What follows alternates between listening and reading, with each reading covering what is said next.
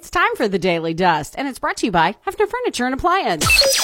Check this out. It's that time to dish again. Hollywood. I understand you have some more gossip. Where do you hear the good gossip? Chatter and Hollywood gossip. The quality of your Celebrity gossip. What's the good gossip? Okay, so yeah, the Daily Dust. Just a light dusting of gossip, okay? Not the really hard stuff. Sofia Vergara's next project is taking a darker and more dramatic turn as she executive produces and stars in Netflix new series Griselda. She was this Colombian woman that took over the drug dealing business, not only in Colombia, here in the United States. As a woman, I was fascinated. Like, how did she become even more ruthless, more horrific than any man? When I thought of Griselda, I wanted her to be like Tony Soprano. A character that people didn't hate, even though it was a bad guy. No, we didn't hate Tony Soprano. okay. Uh, the show drops January 25th. Kieran Culkin now admits it was rude to ask his wife for more kids while he was accepting his Emmy Monday night. He says he should have talked to her, quote, in private like a human. she must have ripped him when he got off the stage. The rom com, which brings me to you, coming out this Friday, stars Lucy Hale, and she says she feels a personal connection to the movie. the movie starts how usual rom-coms end. So it starts with the couple getting together and then they're like, whoa, I really care about you. I'm really vibing with you, but like, I need to disclose who I am as a person and be really transparent. So they go back and relive all of their major loves, major heartbreaks. Uh, Hulk Hogan played a real life hero Sunday night in Tampa, Florida, saving a teenage girl who was trapped in her car after it flipped over in an accident. He didn't have a knife, so he had to use a ballpoint pen to pop the airbags in a, in order to get her out of the car. Netflix dropped the trailer for Spaceman, and Adam Sandler's character Jacob goes into space for a six month solo research mission. What I'm doing is for everyone back home, and that makes me very proud.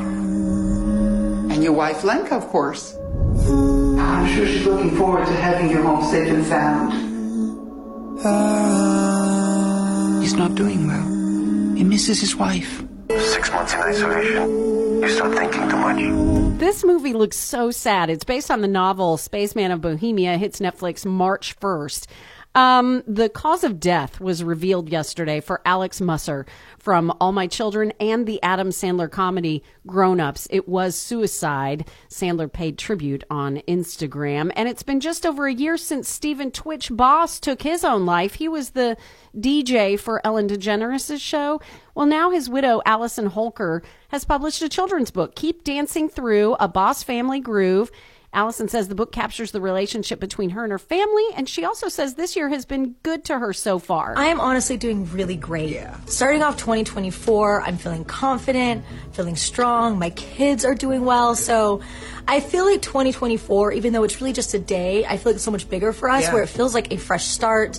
I said the other day it feels like a new beginning for us. It really feels like we're in a new trajectory and like a new chapter. That's a good to hear. Suzanne Somers' widower says paranormal things have been happening in their home since she passed away. Ryan Gosling, while accepting the Kirk Douglas Award for Excellence in Film uh, at the Santa Barbara International Film Festival recently, said, I got to meet the girl of my dreams, Eva Mendes, and I have two dream children, and I dreamed of one day making movies, and now movies have made my life a dream. Oh my gosh. Like he wasn't already amazing. Ryan Gosling, stop it. Meghan Markle and Prince Harry have adopted one of Ellen DeGeneres' chickens named Sinky because other chickens were still picking on her. Well, they can relate. And Late Night has a new face. Taylor Tomlinson's After Midnight premiered on CBS early Wednesday this morning, like after midnight this morning. She joked about no one watching the Emmys and missing out on a nomination. Unfortunately, our show was not nominated at the Emmys. Everybody say aw. Oh. No, it's okay. It's literally our first day. So cute. Got a dirt alert for you. Rebecca Romijn is breaking her silence when it comes to her ex husband, John Stamos' memoir, If You Would Have Told Me. He accused Romijn of cheating and said he felt emasculated during their marriage. Uh, the book came out in October, and she says she was sort of blindsided by it. How rude. Well, she doesn't really want to help him sell his books based on the headlines, but I mean, like, why did she even say anything at all? I'm, I, there you go. That's it. That's the Daily Dust, complete with a dirt alert.